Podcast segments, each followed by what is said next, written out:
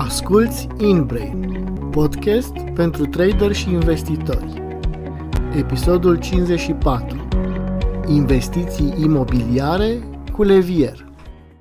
Salutare, dragi ascultători! Sunt Mihai Tiepac, gazda podcastului InBrain, locul în care oameni cu experiență vorbesc despre psihologia investițiilor din dorința de a ajuta pe trader și investitori în călătoria lor personală. Invitatul meu special din acest episod este Cristian Istrătescu. Cristian este antreprenor din 2003, uh, investitor în imobiliare din 2009, investitor pe bursă din 2016 uh, și este de asemenea și consultant în investiții și uh, independent financiar din 2020. Cristian, bine ai venit la Inbrei. Bine, bine v-am găsit și mă bucur să fiu aici și cu siguranță o să fie o discuție interesantă și cei care ne urmăresc o să aibă multe de învățat de la noi și din, din discuția noastră. Sunt convins și eu îți mulțumesc că ai acceptat. Chiar am avut o discuție cu tine înainte și vedeam câteva asemănători, că și eu am fost antreprenor din 2003 și eu sunt consultant uh, în investiții, o grămadă de, de similitudini, așa că sigur o să avem ce să spunem și să povestim despre uh, sau din experiența noastră. Și o să intru direct și vreau să, să te întreb. Acum, cum percepți, cum percepi uh, diferența uh, dintre a fi investitor când erai la început și percepția pe care tu ai acum ca investitor? Căci este cu siguranță o, o diferență între a percepe, a fi investitor într-un anumit moment și cea de acum? Care ar fi acel gap? Uh, da, interesant. Uh, o să încep întâi prin uh, a mă gândi la, să zicem, la strategia pe care o am acum și strategie combinat cu mindset versus cum eram la început. Dacă în primele mele, în primii ani de investiții, scopul era de creștere, 100% de creștere, de asumare de riscuri, pentru că nu poți cu bani puțini și la început de drum să mergi pe, nu știu, să zicem, dobânzi bancare, dar nu poți să faci o avere din dobânzi bancare, da? ca să fiu așa, să o duc într-o extrem. Automat trebuie să investești în altceva. Eu am mers în primă fază pe imobiliare, uh, unde era mai ușor să înțeleg, adică tu știi mai bine uh, că pe vremea aia, cu 20 de ani, nu prea bursa era ceva așa SF, mm, era ceva elitist, trebuia să pui una pe telefon, să suni la broker, confirmai dădeai ordinul de comandă pentru a cumpăra acțiuni, dar trebuia să găsească brokerul tot prin telefon, să găsească un altul dispus să vândă acțiunile. Se înțelegeau ei între ei brokerii acolo, brokerii fiind două persoane, da? Acum când zicem brokeri, ne referim la o platformă de brokeraj care face tot automat. Deci era foarte elitist și complicat să faci bursă pe vremea respectivă, așa că am început cu imobiliare, după care am început, am început și pe bursă, dar din nou am plecat așa cu un sentiment de lasă să pun, în, să pun banii acolo să muncească pentru mine, cine știe când o să, o să văd cu adevărat că se vor întâmpla minuni pe bursă, cine știe când o să văd creștere, după aia vedeam niște creșteri dintre astea de zeci de lei sau sute de lei care după un an, doi de zile și vedeai niște sute de lei, se părea că pă, o să-ți crească barba și nu se întâmplă nimic pe contul respectiv. Diferența este că mulți ani mai târziu, când contul crește, când sumele cresc, cu orice creștere de 1-2% care se întâmplă pe o acțiune sau pe portofoliu, imediat vezi niște sume extraordinare. Chiar mă acum mă uitam dimineața că s-a deschis bursa de la București, vedeam plus 10.000 la, de lei la contul meu, doar în deschidere. Și mă uitam cu niște creșteri de zero ceva la anumite companii și după erau 10.000 de lei și de 10.000. Eu luna asta am, am ce să mănânc de 10.000 de lei într-o singură zi în creșterile respective. Deci senzația este alta când portofoliul crește și asta se poate întâmpla doar în timp. Adică nu o să ne trezim peste noapte că vom face banii ăștia și acum timpul ăsta depinde de fiecare cât de mult știe să-l accelereze. Da? Unii fac trading și le fac, pot să-l facă în câțiva ani. Eu nu m-am priceput la trading, nu știam pe vremea respectivă cu ce se mănâncă, nu erau nici tool de pe acum, acum sunt și roboți, sunt o grămadă de variante care pot să accelereze. Uh, mie mi-a luat, uh, să zicem, vreo 14 ani ca să, de fapt, 12 ani ca să ajung independent financiar, aproape 12. Uh, dar pentru alții poate să, să fie mult mai puțin drumul ăsta, dar ce, ce cert, ca să răspund la întrebare, în timp, pe măsură ce se strâng sumele, pe măsură ce crește portofoliul, pe măsură ce mai schimb strategia, pentru că merge acum una mai balansată, dar nu mai am una atât de all-in sau una atât de accelerată, că trebuie să-mi protejez cumva capitalul, să trăiesc din asta, eu trăiesc din veniturile pasive și atunci trebuie să am un management al riscului destul de bun și atunci se schimbă cu totul feeling-ul. Iar pentru cei care încă sunteți la început de drum, gândiți-vă că, sau imaginați-vă cât de fain este să te trezești dimineața, să ai un webinar cu Mihai, să știi că nu ai un job la care trebuie să te duci, că nu ești obligat să faci ceva, să ai două, trei, patru întâlniri sau asta de uh, pentru că îți place de ceea ce faci, că și eu mai fac acum destul de activ, adică nu vă imaginați că sunt pensionar cu cartea în mână, pur și simplu încă îmi place să fac o grămadă de activități și sunt implicat poate chiar mai mult decât înainte, dar o fac din plăcere și sunt proiecte personale, nu este că trebuie să o fac. Deci cam asta ar fi parcursul meu și cam asta a fost așa sentimentele, emoțiile uh, și feeling-ul pe tot, uh, pe tot parcursul investițiilor, anilor de investiții. Uh, oricum, uh, hai să lămurim un lucru, că să nu creadă oamenii ceva greșit. Bănuiesc că nu te-ai născut investitor, nu? Uh, ai plecat de la un statut uh, pe care cu toții îl avem în viață și ai devenit treptat uh, uh, investitor. Care au fost uh, barierele inițiale care te-au ținut uh, poate pe loc sau care au fost uh, rachetele care te-au propulsat din uh, poziția în care erai în, într-o poziție de investitor, să devii, să-ți dorești să devii investitor? Um, au fost, fost bariere sau au fost... Au fost două bariere la început. Prima barieră a fost aceea că în jurul meu absolut nimeni nu investea. Toată familia mea, aproape, hai să zic nu chiar toată, dar 90% din tot ce înseamnă familie, de la rude, verișori, prieteni, să zicem, tot, tot, toți cei dragi mie erau în proporție covârșitoare bugetari.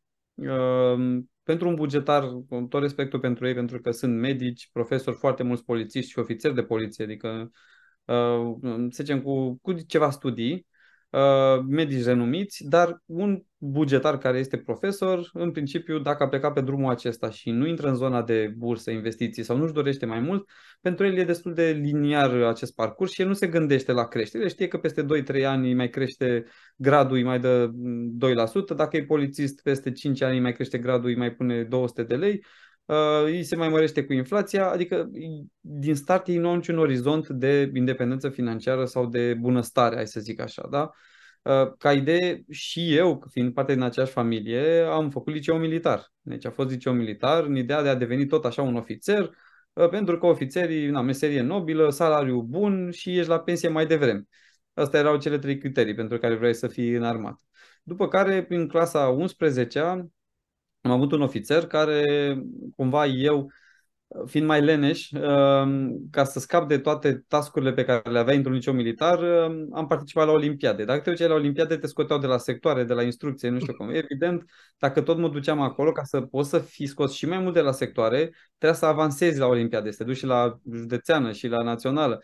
Atunci trăgeam tare. Și evident, ca să de, deci de frica de muncă, am învățat și am avut niște rezultate foarte bune la economie. Și ofițerul respectiv, uh, care mi-a fost primul mentor, mi-a și zis, păi n-ai ce să cauți în armată, tu ți rosești viața aici, du-te în privat, fă ASEU, pentru că acolo o să înveți economie. Um, dar el a fost singurul care m-a îndreptat în zona asta, apropo de ce m-a propulsat. El, a, el, el m-a propulsat, el a fost primul mentor, dar în jurul meu toți ceilalți ziceau nu, trebuie să fii profesor, să fii uh, uh, ofițer, și uh, armată sau poliție nu conta, dar uh, restul, asta cu investiții, cu bani, cu burse, nu știu cum, uh, na, SF, nici măcar n-am auzit cuvântul ăsta. Și a doua barieră, că asta ar fi prima etapă a vieții mele cu bariere, a doua barieră a fost după ce am făcut ASEU, numai economiști, da? deci numai persoane care erau, uh, să zicem, cu studii superioare economice, uh, din toți cei colegii mei, ulterior au fost prieteni și suntem, acum suntem și nași fini între noi, în fine, Uh, toți uh, erau experți în teorie, băi, dar niciunul nu investea. Niciunul nu avea nimic pe bursă. Am învățat tot ce, tot ce, tot ce se poate. Am învățat extrem de mult despre bursă de la unul dintre ei. Deci băiatul ăsta studiase, era genul ăla de tocilar care a terminat cu 10 ASEU. Mi-a dat absolut tot despre informații, despre analiză tehnică, despre companii, dar el n-a investit și acum, deci la o grămadă de ani după, el nu are un leu investit pe bursă, el vrea să se retragă, să-și facă o, o fermă micuță a lui acolo, să strângă bani, să-și ia o fermă să se retragă acolo. Asta e singurul lui vis. Dar, dar omul doxă de carte. Și normal că a fost pentru mine o barieră. Văzut, băi, dacă el care știe atât de bine toată teoria asta nu investește, înseamnă că o fi ceva nasol cu bursa aia acolo. Adică e clar că e ceva ce îmi scapă. Și faptul că el m-a învățat, mulți, mulți ani de zile după, mulți ani de zile, eu n-am investit cu, cu trauma asta că, băi, dacă și Bogdan, Bogdan îl cheamă, dacă și Bogdan cu care știa atât de bine nu investea, uh, e clar că ceva, ceva nu, nu e ok acolo și că este foarte periculos. După care am întâlnit, uh, să zicem, o singură persoană care avea niște investiții și am zis, hai mă, deschis și eu un cont, să vedem cât, cât o fi. Uh, mă mușcă, nu mă mușcă și mi-am deschis primul cont, dar a fost self-study atunci. Deci dacă am zis, dacă tu am deschis contul ăsta și pun banii, hai nemă să învăț cum se cumpără și am început să cumpăr evident acțiuni plătitoare de dividende, dintre astea mari, Ford, uh, din afară, care plăteau trimestrial, că păreau cel mai safe. Deci bariere foarte multe și din păcate, din păcate în jurul nostru acum, adică suntem în era tehnologiei cu atâtea platforme de tranzacționare, cu atâtea informații gratuite, webinarii și um, astfel de podcasturi pentru cei din jurul nostru, din păcate majoritatea nu investesc pentru că li se pare că la bursă se joacă, adică joci la bursă. Asta este uh, principalul criteriu și nu înțeleg chiar și că atunci când le zic, sau majoritatea nu înțeleg, că poți să te și joci la bursă, într-adevăr, dacă vrei, cu o anumită parte din portofoliu, în funcție de profilul de risc. Nu înseamnă că de intra cu 1000 de lei pe lună, 1000 de lei trebuie să faci trading. Nu, poți să investești 800 în ceva safe, în ETF-uri, care sunt cele mai sigure instrumente posibile, iar de 200 de lei poți să faci trading dacă ai și adrenalina în sânge. Nu e nicio problemă. Deci cam asta e situația, așa după cum o văd eu în acest moment. Da, um, i-am făcut o comparație cu această terminologie a juca la bursă, că, să zic, bursa ar fi un teren de rugby, dar alții îl folosesc să se joace fotbal sau tenis sau, da? Deci nu poți să, să judeci un om că folosește bursa la un joc, da? Dacă, dar bursa este făcută pentru altceva. Dacă o folosești să te joci, este strict problema ta, numai că bursa nu este un loc de joacă. Da? Da. În sensul ăsta. Uh, da, oricum, și calitatea de joacă o ai în momentul în care nu știi nimic, te joci în orice domeniu, inclusiv în imobiliare. Poți să te da. joci, da. pentru că nicio imobiliarele nu, nu sunt în domeniu pentru oricine. Trebuie să cunoști, bănuiesc niște lucruri și vreau să ajungem și acolo. Da. În sfârșit, uh, voiam să te mai întreb acum, uh, pentru că podcastul ca subiect, uh, acest podcast are legătură cu emoțiile și cu biasurile pe care toți le avem, um, să te întreb specific, care au fost emoțiile pe care tu le-ai conștientizat, poate după, atunci când ai luat decizii majore investiționale? Sau care au fost emoțiile pe care le-ai avut când ai făcut primele tale investiții, când ai luat, uh, cumpărat primele apartamente sau când ai mm, investit în primele tale acțiuni? Uh, emoțiile au fost uh, mai degrabă în zona de uh, eu am cumpărat, de fapt să le formulez, eu am cumpărat uh, aproape exclusiv tot, toate apartamentele cu credit în fază, da, cu rezervare din fază de proiect, adică era o groapă acolo în speranța că la un moment dat o să fie un bloc.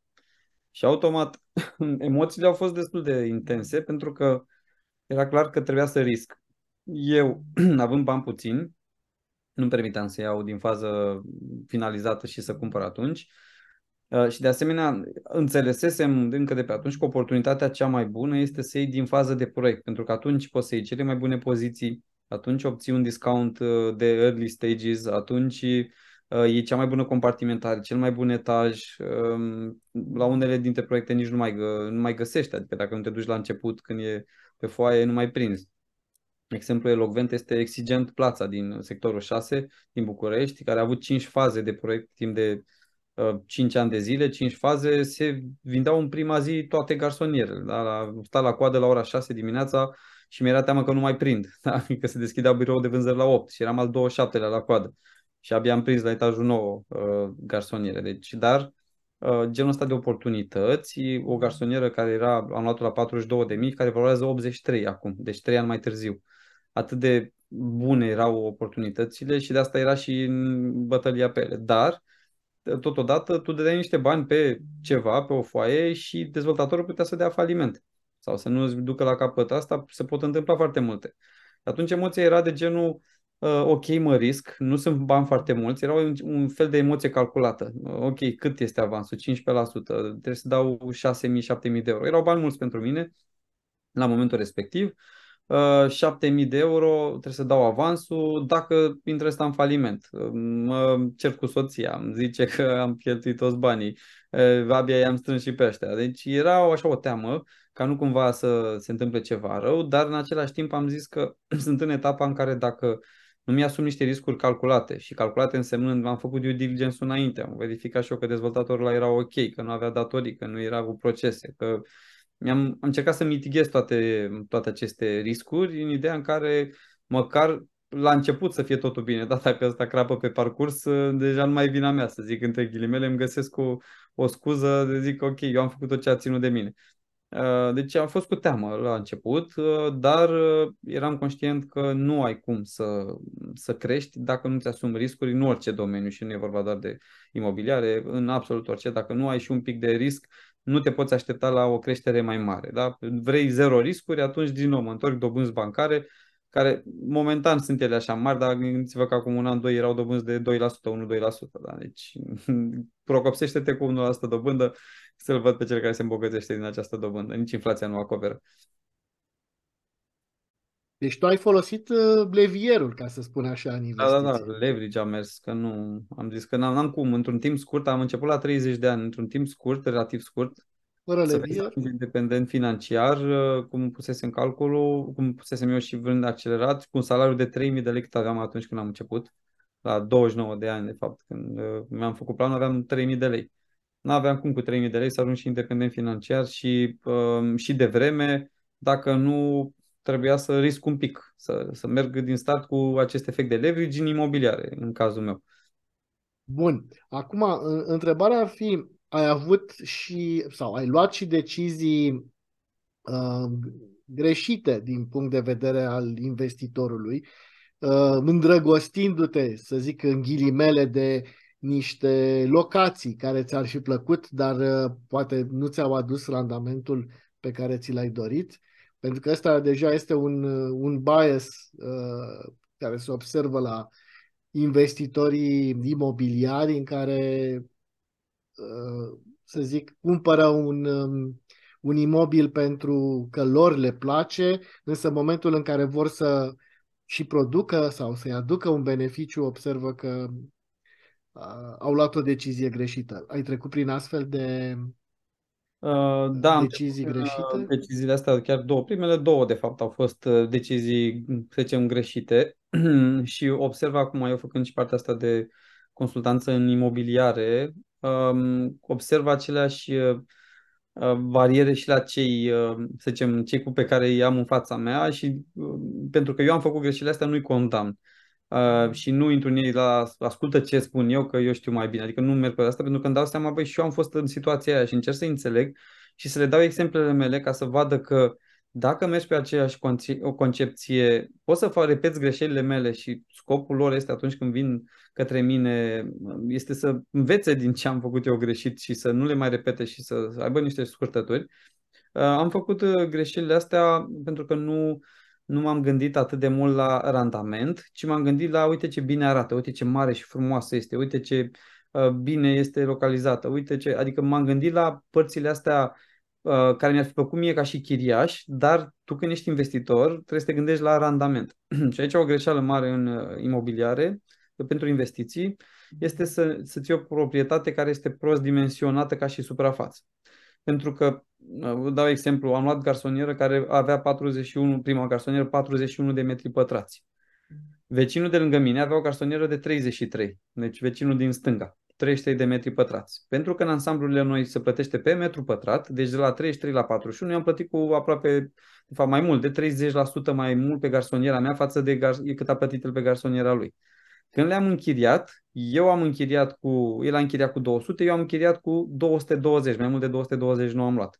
Deci am plătit cu 30% mai mult pe ceva care mi-aducea o chirie cu doar 10%, pentru că cine vrea să închirieze o garsonieră, nu vrea să închirieze o garsonieră de 41, el vrea să închirieze o garsonieră. Dacă între 30 și 41 e mai mult spațiu, da, dar omul ăla avea nevoie de un pat să doarmă și de locația respectivă și atunci nu era dispus să plătească atât de mult, adică să plătească 260 doar pentru că se, pe principiul ăsta în care eu ziceam, știam, e cu 30% mai mare, eu vreau să-mi dai 260 de euro, că astea cu, 3, cu 33 de metri se închiriază cu 200 și atunci randamentul meu a fost foarte slab din punctul ăsta de vedere Uh, și la a doua am făcut aceeași greșeală. La a, doilea, a doua proprietate fiind un apartament. Apartament de două camere pe care am luat cum aș fi vrut eu să-mi fie, cu două băi, suprafață de 73 de metri utili, deci o nebunie de apartament de două camere, dar ce să vezi, același conștientizarea asta de care vă vorbesc, am, am lovit de ea mulți ani după, după ce am făcut greșelile astea și am început eu așa să le pun pe foaie și să-mi dau seama că ceva nu funcționează atât de bine.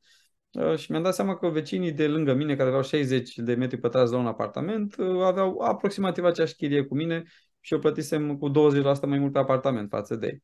Deci asta e una din, una din greșeli uh, pe care o poți face și automat uh, uh, la început, pentru că o priveam ce mi-ar plăcea mie și nu trebuie să fie ce-ți place ție, ci ce aduce randamente bune. Și tot aici complementar, ca să dau un exemplu mai, de ce mai aplicabil pentru toți, um, am fost de curând într-o negociere să iau undeva ceva pe prelungirea Ghencea. Dar prelungirea Ghencea, pentru cine nu știe, este o ieșire din București, merge către Domnești, o localitate limitrofă, o stradă foarte aglomerată.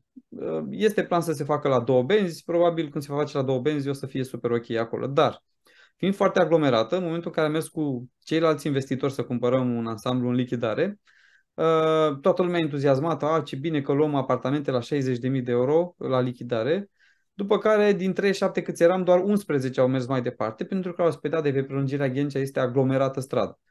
Ok, și am zis, da, este pe prelungirea Ghencea, este aglomerată strada, dar aici este 60 de mii un apartament care îți aduce 450 de euro chirie. Într-adevăr, mai încolo, la 2 km, unde este zona Plața, unde ai metrou aproape, este 120 de mii un apartament de două camere, între 100 și 120 de mii și chiria este de 550. Deci dai dublu pe un apartament pentru o chirie cu doar 30% mai mare. Tu vrei să iei pentru tine sau pentru investiții? Pentru investiții. Bun, atunci Fă, asta este matematica. Matematica e în minte, da? Și atunci de ce te uiți că e pe prelungirea Ghencea și că nu-ți place că e la mama naiba și nu știu cum? Nu, te uiți cât e chiria reală, da, chiria reală, te uiți cât este prețul, calculezi un randament procentual, apoi te uiți în buricul târgului unde vrei tu, în centru, în romană, în, nu știu, în universitate și dacă acolo procentul de randament e mai bun, ia acolo. Dar dacă aici este mult mai mare procentul de randament, și atunci e, e evidentă uh, matematica din punctul ăsta da. de vedere. Deci uh, cam, astea, cam așa greșeam eu la început și nu o gândeam din punct de vedere al randamentului. Și asta încerc să învăț și pe cei din jurul meu că întotdeauna contează alternativa. Dacă vrei să investești în ceva, ok, bun, sună bine că iau acțiuni la Petrom, de exemplu, să trecem, facem legătura și pe bursă. Dar dacă, dar ce alternativă am? Dacă iau altă companie sau fac altă metodă, sau merg pe altă metodă, să iau nu știu cum, am randamente mai bune, da sau nu? Dacă calculul e destul de um, evident că e posibil să aduci să ai randamente mult mai bune cu celălalt instrument, atunci eu zic că mai degrabă te uiți la ce ți aduce randament mai bun, nu la ce ești tu îndrăgostit de Petrom, că alimentezi de la Petrom și îți place așa că, e, că vezi sigla aia galbenă tot timpul. Nu, nu așa se fac investiții. Bun, hai să trecem atunci la uh, investițiile pe bursă. Cum ai făcut trecerea? Bine, trecerea în sensul că ai complementat, că ai adus și ai avut și mm, un început în zona investițiilor în bursă. Cum a fost începutul ăsta? Care au fost de data asta erorile uh, cognitive și poate și emoționale? Um, eu am început să mă duc la foarte multe traininguri, cursuri de dezvoltare personală. Uh, mi-am dat seama că dacă vreau să cresc, uh, venind dintr-o familie modestă, um, făcând ASEO la cum l-am făcut așa în ideea în care am avut și joburi part-time ca să mă întrețin în timpul ASE-ului și neplăcându-mi materia contabilitate unde am fost la ASE. Uh, și atunci mi-am dat seama că mi-au din ASE trebuie să-mi iau doar ceva, să zicem, uh, chestiile macro despre cum funcționează economia, dar meseria de contabil mi-am dat seama că nu o să pot să o fac și atunci am zis ok, am trecut destul de repede prin facultatea asta, doar să o bifez. Uh, nu, uh, nu pusesem la cursuri training-uri, nu știam ce este dezvoltarea personală. Long story short, mergând la aceste cursuri, mai ales în afară, am, tot am văzut că în, nu știu, la Kiyosaki sau la orice uh, curs unde mergeam în afară, era și partea asta de bursă. Și vorbeau despre bursă, bine, mai ales Kiyosaki vorbea despre silver, despre metale, despre altceva, dar tot pe bursă le cumperi și pe asta era axat mai degrabă pe altă zonă și atunci am zis, băi, așa că uite și bursa asta, cei din afară în România, da, nu vedeam pe nimeni să zică de bursă, dar ăștia în afară cam la toate cursurile, trainingurile vorbeau și de uh, cumva câștigă bani, dar pune să muncească în bursă. Adică ei te ajutau să deblocheze anumite bariere în zona asta de creștere, ok, să nu mă limitez la un job, să nu mă limitez la același job și să încerc să găsesc soluții pentru viața mea, dar banii ăia, oamenii ăștia investeau în ceva. Și ea era bursa în principiu. Noi românii suntem așa mai cu imobiliarele, dar în afară imobiliarele pe locul 2, bursa e pe primul loc și imobiliarele pe locul 2. La noi imobiliare to the moon și bursă doar pentru cei deștepți, între ghilimele. Um, și atunci am zis, mai să încep și eu uh, pe bursă. Um, și, cum ziceam, am început cu acțiuni din US, plătitoare de dividende. Uh, Ford, uh, în principiu Ford știu că a fost prima companie pe care am luat-o în ideea în care căutam companii plătitoare de dividende trimestriale. Fordul e una din companiile care plătește trimestrial. Sunt astea family owned, care trebuie să trăiască și moștenitorii lui Henry Ford, alea sutele de nepoți, nepoți, să aibă și ei primesc niște acțiuni, în fine. Și am căutat astfel de companii care dau dividende trimestrial, în ideea în care am zis să-mi fac un venit pasiv. Acum partea de greșeli. Nu știu dacă neapărat sunt greșeli, dar mi-am dat seama ulterior că dividendele astea erau și impozitate. Nu aveam acordul ăla de dublă impozitare cu uh, evitarea dublei impozitări cu SUA. Erau impozitate 30% la, la sursă. Uh, deci îmi lua o treime din start, se duceau din banii mei acolo. Deci în loc să cresc, uh, primeam doar așa rămășițe. Mai ajungeam și aici în România, mai plăteam și ceaseuri, că treceam pe limita de cease. Uh, și mi-am dat seama că nu pot să cresc atât de mult cu asta de dividende și o strategie destul de prudentă care mai degrabă se potrivește celui care vrea să se retragă. Atunci când o să ai tu un portofoliu suficient de mare și vrei să trăiești din asta, eu nu vreau să trăiesc atunci, eu vreau să cresc, nu să trăiesc. Și atunci mi-am dat seama că am plecat greșit investind în instrumente foarte uh, prudente, da, defensive. Da? Nu o să te îmbogățești niciodată din companii cum este Ford, dar poți să trăiești din companii cum este Ford atunci când ai ajuns la nivelul ăla dorit de bunăstare. Uh, deci strategia mea de început a fost uh, foarte defensivă, evident și pentru că nu știam, nu cunoșteam, nu aveam instrumente, nu puteam să intru pe alte companii, value growth sau growth, era și teamă, nu aveam o strategie de portofoliu, în principiu oricine ar trebui să-și facă o strategie, cât la sută bagă în tip value, cât în value growth, cât în growth, în funcție de viața, de, să zicem, de perioada din viața lui, de gradul de risc. Um, se face, adică există un, o structură pe care poți să mergi, ca și schemă de, uh, să zicem, de investiții, pe care eu nu aveam și nici nu o găseam nicăieri în momentul respectiv, așa că am plecat foarte prudent și, uh, să zicem, uh, destul de lent în drumul ăsta. Uh, nu știu dacă asta, asta e răspunsul pe care trebuia să-l dau, dar uh, cam așa au fost începuturile mele și așa am făcut trecerea de la burs, de la imobiliare la, către bursă, în ideea de diversificare și de a uh, încerca ceva ce cei din afară pentru ei era la ordinea zilei, da, investițiile în bursă și care la noi păreau așa SF. Și ai început practic cu investiții în um, companii purtătoare și în stocuri purtătoare de dividende. Care... Da, da, da. Și pe US, exclusiv pe US. Bun. Acum, um, tu mi-ai vorbit de investitori care, cu care ai mai lucrat și plus că tu ai și partea de educație financiară în care ești implicat. Și voiam să te întreb acum, uh, privind uh, experiența pe care ai avut-o cu alți investitori, ce biasuri ai observat la aceștia? Care au fost cele mai frecvente erori Uh, cognitive peste care tu, să zic, ai, le-ai înțeles și le-ai observat la, la partenerii sau la persoanele cu care ai lucrat sau ai, uh, le-ai, le-ai oferit consultanță? Uh, oh, sunt multe aici, cred că am putea să vorbim, facem emisi- emisiune doar de, doar de partea asta. Uh, în primul rând este Uh, teama asta de eșec și de rușine, să nu cumva să nu pierd banii pentru că o să râdă cei din jurul meu de mine. Și din păcate am foarte mulți prieteni, uh, vecini de bloc, ca să zic mai degrabă, unii dintre ei sunt și prieteni că ne știm de mici, care au început să investească la, să zicem, la neapărat la recomandările mele, dar impulsionați de mine, să înceapă să investească. Uh, evident, nu prea au luat uh, în calcul toate recomandările mele și au început să cumpere ce au vrut și toate nebunile astea de companii care erau pe hype uh, în uh, bull market, că au început să investească în ultimii ani. Acum, când era așa, au luat toate astea de pe tech, de pe US uh, și uh, n-au respectat nici, uh, să zicem, nici recomandările de portofoliu, de structură, de cum ar trebui să fie un, uh, să zicem, un portofoliu balansat, dar ce nu au respectat și nu au înțeles este că bursa nu este doar în sus, este și are și ups and downs și atunci când are downs, că așa este orice bear market, uh, dacă ai compania potrivită, compania care uh, corectă, care va livra uh, pe termen lung și dau un exemplu, să zicem unul simplu, da, Google. Până și Google, cât e de mare și e unic, da, nu știu dacă să înlocuiască cineva vreodată Google, păi până acum vreo 3 luni de zile ajunsese la 80 și ceva de dolari. Da, acum este 120-130 pe dolar, de dolari pe acțiuni. Deci gândiți-vă că până și Google poate să scadă atât de mult, da? între 80 și 120 înseamnă 50% creștere. În două luni de zile s-a întâmplat, s-a întâmplat această revenire.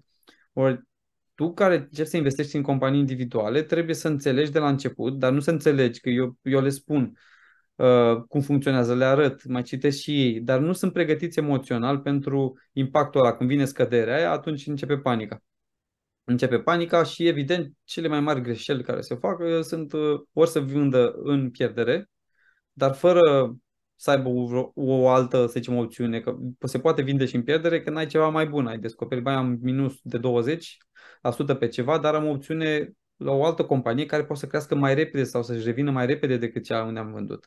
Asta presupune deja next level. Nu vă recomand să intrați în asta din prima. Dar măcar să înțelegi că un Google șanse foarte mari, da? din istoric întotdeauna Google o să-și revină ca și preț pentru că e bear market și se vinde tot, sunt dobânzile mari.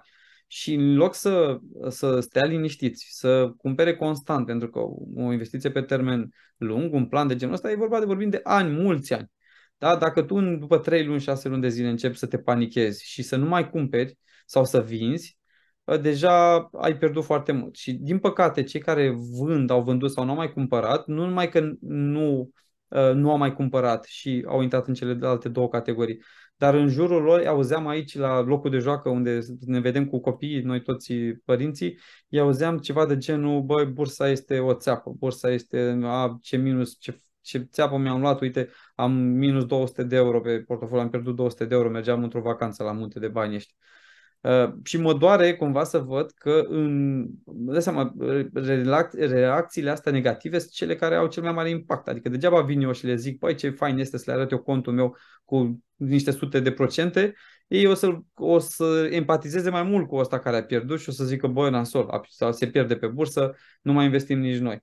Și atunci mi se pare că asta este cel mai periculos și mă, mă, pe mine personal mă doare cel mai mult, când văd uh, oameni care uh, fac haotic, nu înțeleg de la început și uh, sau le trece informația intră pe ureche și este pe cealaltă când le, le zici și nu înțeleg că partea asta de emoții trebuie controlată, o trebuie controlată, trebuie să fie un risc asumat și nu intri în panică și nu-i mai panichești pe cei din jurul tău pentru că tu ai un minus pe portofoliul tău.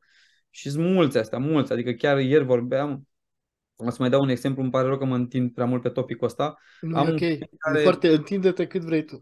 am un client care a pus o postare pe un grup uh, de genul am uh, niște minusuri de 30, 20, nu știu cum pe niște companii, o pierdere niște de 6 zerouri pe portofoliu, ce să fac? Să vând și să ui de bursă? Ceva de genul era. În contextul în care investește de un an de zile în, uh, în bursă și a investit în acele companii pe care el le-a ales, din, a să zicem, din multitudinea de companii, el le-a ales pe, pentru planul pe 5 ani pe care acele companii le aveau. Adică ai o companie, o alegi, pentru că îți promite în 5 ani că își dublează suprafața cultivată, să zicem că e una din agricultură, că o să mai facă 5 ferme, că o să mai construiască 3 silozuri, că o să nu știu ce.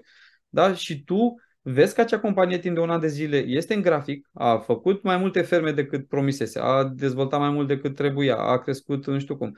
Dar pentru că prețul acțiunii a scăzut tu zici că acea companie nu mai e bună și vrei să vinzi cu 36% pe minus, deși ți-ai asumat că stai 5 ani de zile pe compania aia și ar trebui să te bucuri că este un context uh, atipic acum și acțiunile sunt jos, să mai acumulezi la acea companie, pentru că ce să vezi, compania aia chiar livrează creșterea de business. Ei n-au promis creștere de preț acțiune.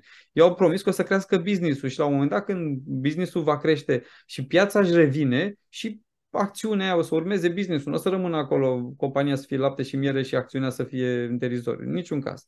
Și asta este din nou, o să zicem, o altă barieră pentru cei din jurul nostru și o limitare, pentru că un astfel de investitor a făcut o postare pe care o văd 80.000 de oameni, pe un grup de 80.000 de oameni. Deci ei 80.000 din start, din ei 80.000, jumătate o să zic acum, bă, eu nu mă apuc de investi pe bursă. Ia uite, dacă ăsta toate economiile lui de viață la 60 de ani, uh, ia uite ce s-a întâmplat cu el, săracul. Deci nu, nu este despre el, despre, ci despre emoțiile lui pe care nu a știut să le gestioneze, astfel încât să nu intre în panică, să facă o postare pe un grup și să-și etaleze tot portofoliul după un an de zile de investiții pe bursă, în contextul în care și-a asumat de la început un, o. Nu poți să pleci la drum la o călătorie, plec din București, mă duc până la uh, Iași pe jos și după ce ai ajuns la marginea Bucureștiului zici, băi, dar uh, nu, nu funcționează asta, sigur nu o să ajung eu la Iași. Ba, o să ajungi la Iași, chiar dacă ți-a 3 săptămâni, o să ajungi la Iași pe jos, da, apă să ai la tine, și niște bani de mâncare și sigur ajungi pe jos la Iași. Deci uh, cam, uh, cam asta se întâmplă cu, și cu investitorii și cu emoțiile lor în jurul nostru. Da.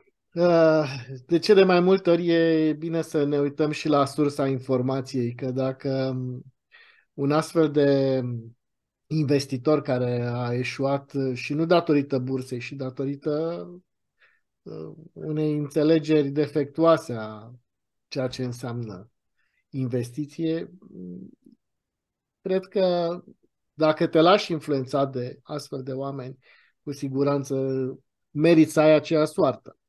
Bun, uh, vorbeai de recomandări și aș vrea acum, uh, la, spre sfârșitul registrării, uh, ce recomandări ai, ai face investitorilor la început de drum? în primul rând, uh, recomandări care țin de mindset și de uh, aceste erori um, emoționale și cognitive. Um, am niște recomandări pe care le dau tuturor și nu sunt nici SF și nici uh, nu le cer mare acusare, mai ales celor pe care, să zicem, pe care îi ajut din jurul meu. Uh, și nu sunt puțini. Uh, și le dau din start, tot bazându-mă pe, să zicem, pe pățanile astea așa din ultimul timp cu prieteni dragi care îi văd că sunt în, în zona asta de depresie financiară după ce au avut niște minusuri pe bursă, um, trebuie să, să plece la drum cu două aspecte în minte. Unu, bursa fluctuează și întotdeauna pe un range scurt când te uiți pe un an, 2, 3, ea poate să arate urât.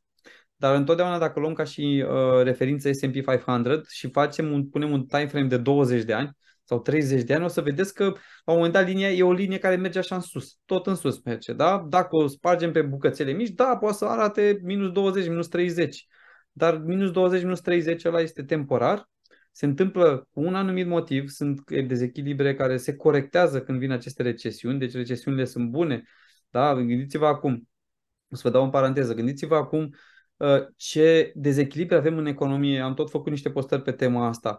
Vă dau exemplu covrigului covrigul care acum un an de zile era un leu, un covrig, era grâu, să zicem, 100 uh, de dolari pe, pe tonă, uh, am dat așa o sumă rotundă, uh, și gazul, că na, se face cu gaz ca acel covrig, era, să zicem, 30 de dolari. Când a crescut grâul la 300 de dolari, deci de 3 ori, și gazul de 10 ori la 300 de dolari și gazul, era normal că uh, costul covrigului a explodat și covrigul ăla s-a făcut 2 lei de la 1 leu. Acum, după un an de zile, dacă ne uităm pe bursă, o să vedem că gazul este tot la 30 de, deci a revenit prețul, grâul este chiar mai ieftin decât înainte, dar ce să vezi, covrigul este tot 2 lei. Și sunt niște dezechilibre de genul ăsta și automat o să apară, la un moment dat, o să se spargă aceste, să zicem, aceste dezechilibre. La fel se întâmplă și în construcție acum. Materiale de construcție au crescut enorm și acum cumva s-au corectat prețurile, vin furnizorii cu prețuri mici, dar comercianții au stocuri mari la preț mare și nu vor să dea drumul la preț. La un moment dat se va corecta, vor trebui să vândă ori cu discounturi și au apărut să vândă cu discounturi de 40%, ori unii se închid, alții dau faliment, adică sunt niște uh, evenimente care se întâmplă logic în economie și bursa urmează cumva dezechilibrele astea, adică acțiunile companiilor listate pe bursă. Dar se corectează, se întâmplă o curățare, companiile mari, uitați-vă la Google, Amazon, Facebook anul ăsta au dat afară zeci de mii de Uh, de angajați, pentru că angajaseră într-una că era hype-ul ăla pe tech, acum un an, doi, îi dau afară, ei și optimizează profitul din nou pentru că au, devine organizația mult mai slim, mult mai eficientă, profitul începe să fie din nou uh, la niște marje, să zicem, ok. Deci, toate aceste dezechilibre se întâmplă și nu avem cum să le evităm. De asta crizele sunt ciclice. Însă, pe termen lung, bursa va crește. Și atunci când plecăm la drum cu investiții, dacă investim pe termen uh, de un an, doi, trei, pentru că avem noi un obiectiv peste 2 ani să ne luăm casă, atunci trebuie să aveți grijă în ce investiți. Deci nu intrați pe acțiuni individuale, nu intrați pe tot felul de, nu știu, instrumente derivate care pot să vă aducă pierderi foarte mari, dacă sunt banii de avans la casa de peste 2 ani de zile. Dar dacă vreți să investiți pentru bunăstare, pentru o viață de genul, încep acum un plan de investiții pe termen lung, atunci așteptați-vă să mai și scadă bursa. Și asta e unul la mână. Doi la mână, cele mai multe averi se fac în criză. Cei mai mulți bani se fac în astfel de crize. Ca să ne raportăm la bursă, când este criza afară și bursa este jos, e la pământ, tu nu trebuie să țipi că ți-au scăzut acțiunile, din contră, trebuie să cauți soluții cum să cumperi mai mult atunci în perioadele respective. Haideți să vă dau un exemplu extrem care probabil uh, ar trebui să-l urmați. E un ex- extrem, da, e extrem, nu neapărat să mergeți la fel ca mine. În pandemie, în 2020, am devenit independent financiar pentru că compania multinațională în care lucram a făcut disponibilizări. Uh, și au fost disp- disponibilizări voluntare. Toate acțiunile erau la pământ. Nuclear Electrica, de exemplu, care e la 50 de lei acum, era 10 lei uh, erau acțiunile la pământ efectiv în perioada respectivă. Ford, care era compania mea cu care începusem, de la 9, lei, 9 dolari 65 era 4 dolari atunci. Deci scăzuseră extrem de mult. Eu am fost primul care m-am pus pe lista de disponibilizări pentru că se dădea un pachet de niște 10 de salarii compensatorii, 10. Și în momentul ăla am zis, ok, mai bine renunț la job, îmi iau aceste 10 de salarii compensatorii și cumpăr pe bursă acum all-in. M-am împrumutat de la un prieten 80.000 de lei, cu o dobândă infimă, am mai luat bani din stânga în dreapta, deci am zis ok, ori virusul ăsta ne omoară pe toți și atunci nu mai contează că m-am împrumutat de bani uh, și că am, am renunțat la job, ori dacă rom, uh, omenirea întotdeauna își va reveni, cum își revine și după război și după pandemie și după molime, dacă omenirea își va reveni, pe atunci bursa își va reveni. Adică de la cât era de la pământ atunci, o să crească de 2, 3, 4, 5 ori gândiți-vă că de asta sunt independent financiar. Da? Am făcut o mișcare smart în care am cumpărat acțiuni super ieftine în perioada aia și orice lua era ieftin. Da? Deci nu vă imaginați că trebuie să fac o analiză prea detaliată. Uh, și atunci de la portofoliu extrem de micuț pe bursă am ajuns la portofoliu de șapte cifre în lei. Ce drept, aș fi vrut să fie și în euro, dar cel puțin pe bursă uh, printr-o astfel de mișcare. Deci mesajul pentru voi este că atunci când vedeți că sunt scăderi, e, uh, sunt minusuri pe portofoliu, aduceți-vă aminte de, să zicem, de exemplul meu și de ce am făcut eu și nu neapărat să vă dați demisia să vă luați uh, niște salarii, dar măcar în loc de 100 de euro cât investați pe bursă lună de, lună, de lună, măcar atunci în perioada puneți 200 de euro sau 300 de euro. Faceți un efort un pic mai mare și luați-vă acțiunile preferate la discount pentru că o să vă aducă mult, mult mai repede către drumul la final, către călătoria finală și anume, nu știu, poate fi independența financiară sau un obiectiv pe care, la care voi țineți. Bun, mulțumesc din suflet. Uh, ce să le urăm uh, ascultătorilor? O urare de final, de la revedere. Uh, uh, nu știu ce să le urez în afară de sănătate, dar le doresc uh, să fie consistenți, să se apuce de investit, în primul rând, dacă ar putea să fie o urare, apucați-vă și investiți. Cu sume mici, învățați-vă măcar așa ca să faceți automatismul, că automatismul e cel care contează. Puneți-vă pe pilot automat, puneți-vă direct debit în fiecare lună o sumă X să se ia de pe card când se ia salariu, să se ducă în contul de tranzacționare. Să fie acolo, da? După aia faceți și achiziții ce cumpărați voi dar e important să ne setăm ca în fiecare lună, lună de lună, nu sărim luni, da, în fiecare lună să se ducă o sumă acolo pentru a se face, să zicem, pentru a ne obișnui cu ideea de a investi. După care o să fie mult mai ușor să faceți pasul următor, să, să vă faceți un portofoliu mai fain, poate nu o să fie cel mai strălucit portofoliu la început, dar după aia o să updatați acest portofoliu, mai discutați cu noi în stânga, în dreapta, vedeți cei care avem așa experiență mai mare, vă putem da niște sfaturi, vă ghidăm, că de asta suntem aici și de asta suntem publici, așa, nu, nu suntem, să zicem, nu dați de noi deloc, suntem, să zicem, deschiși ca, pentru a vă ajuta. Așa că singurul, să zicem, singura diferență pe care o puteți face între voi și cei din jurul vostru este acțiune. Treceți la acțiune, să fiți un doer și atunci uh, o să aveți și rezultate cu siguranță. Nu ai cum să n-ai rezultate în piața de capital dacă ești uh, consistent și dacă te ții de treabă și nu faci prostiile astea mari, să te arunci așa în, cu capul înainte în orice. Încă o dată îți mulțumesc și cred că o să le fac și eu urarea pe care o fac uh, de fiecare dată, dar de data asta o să le spun investiții fericite, ca să, să nu fie tranzacții, ci investiții fericite. Mulțumesc, Mihai. Numai bine. Mai bine. Ai ascultat InBrain, podcast pentru traderi și investitori.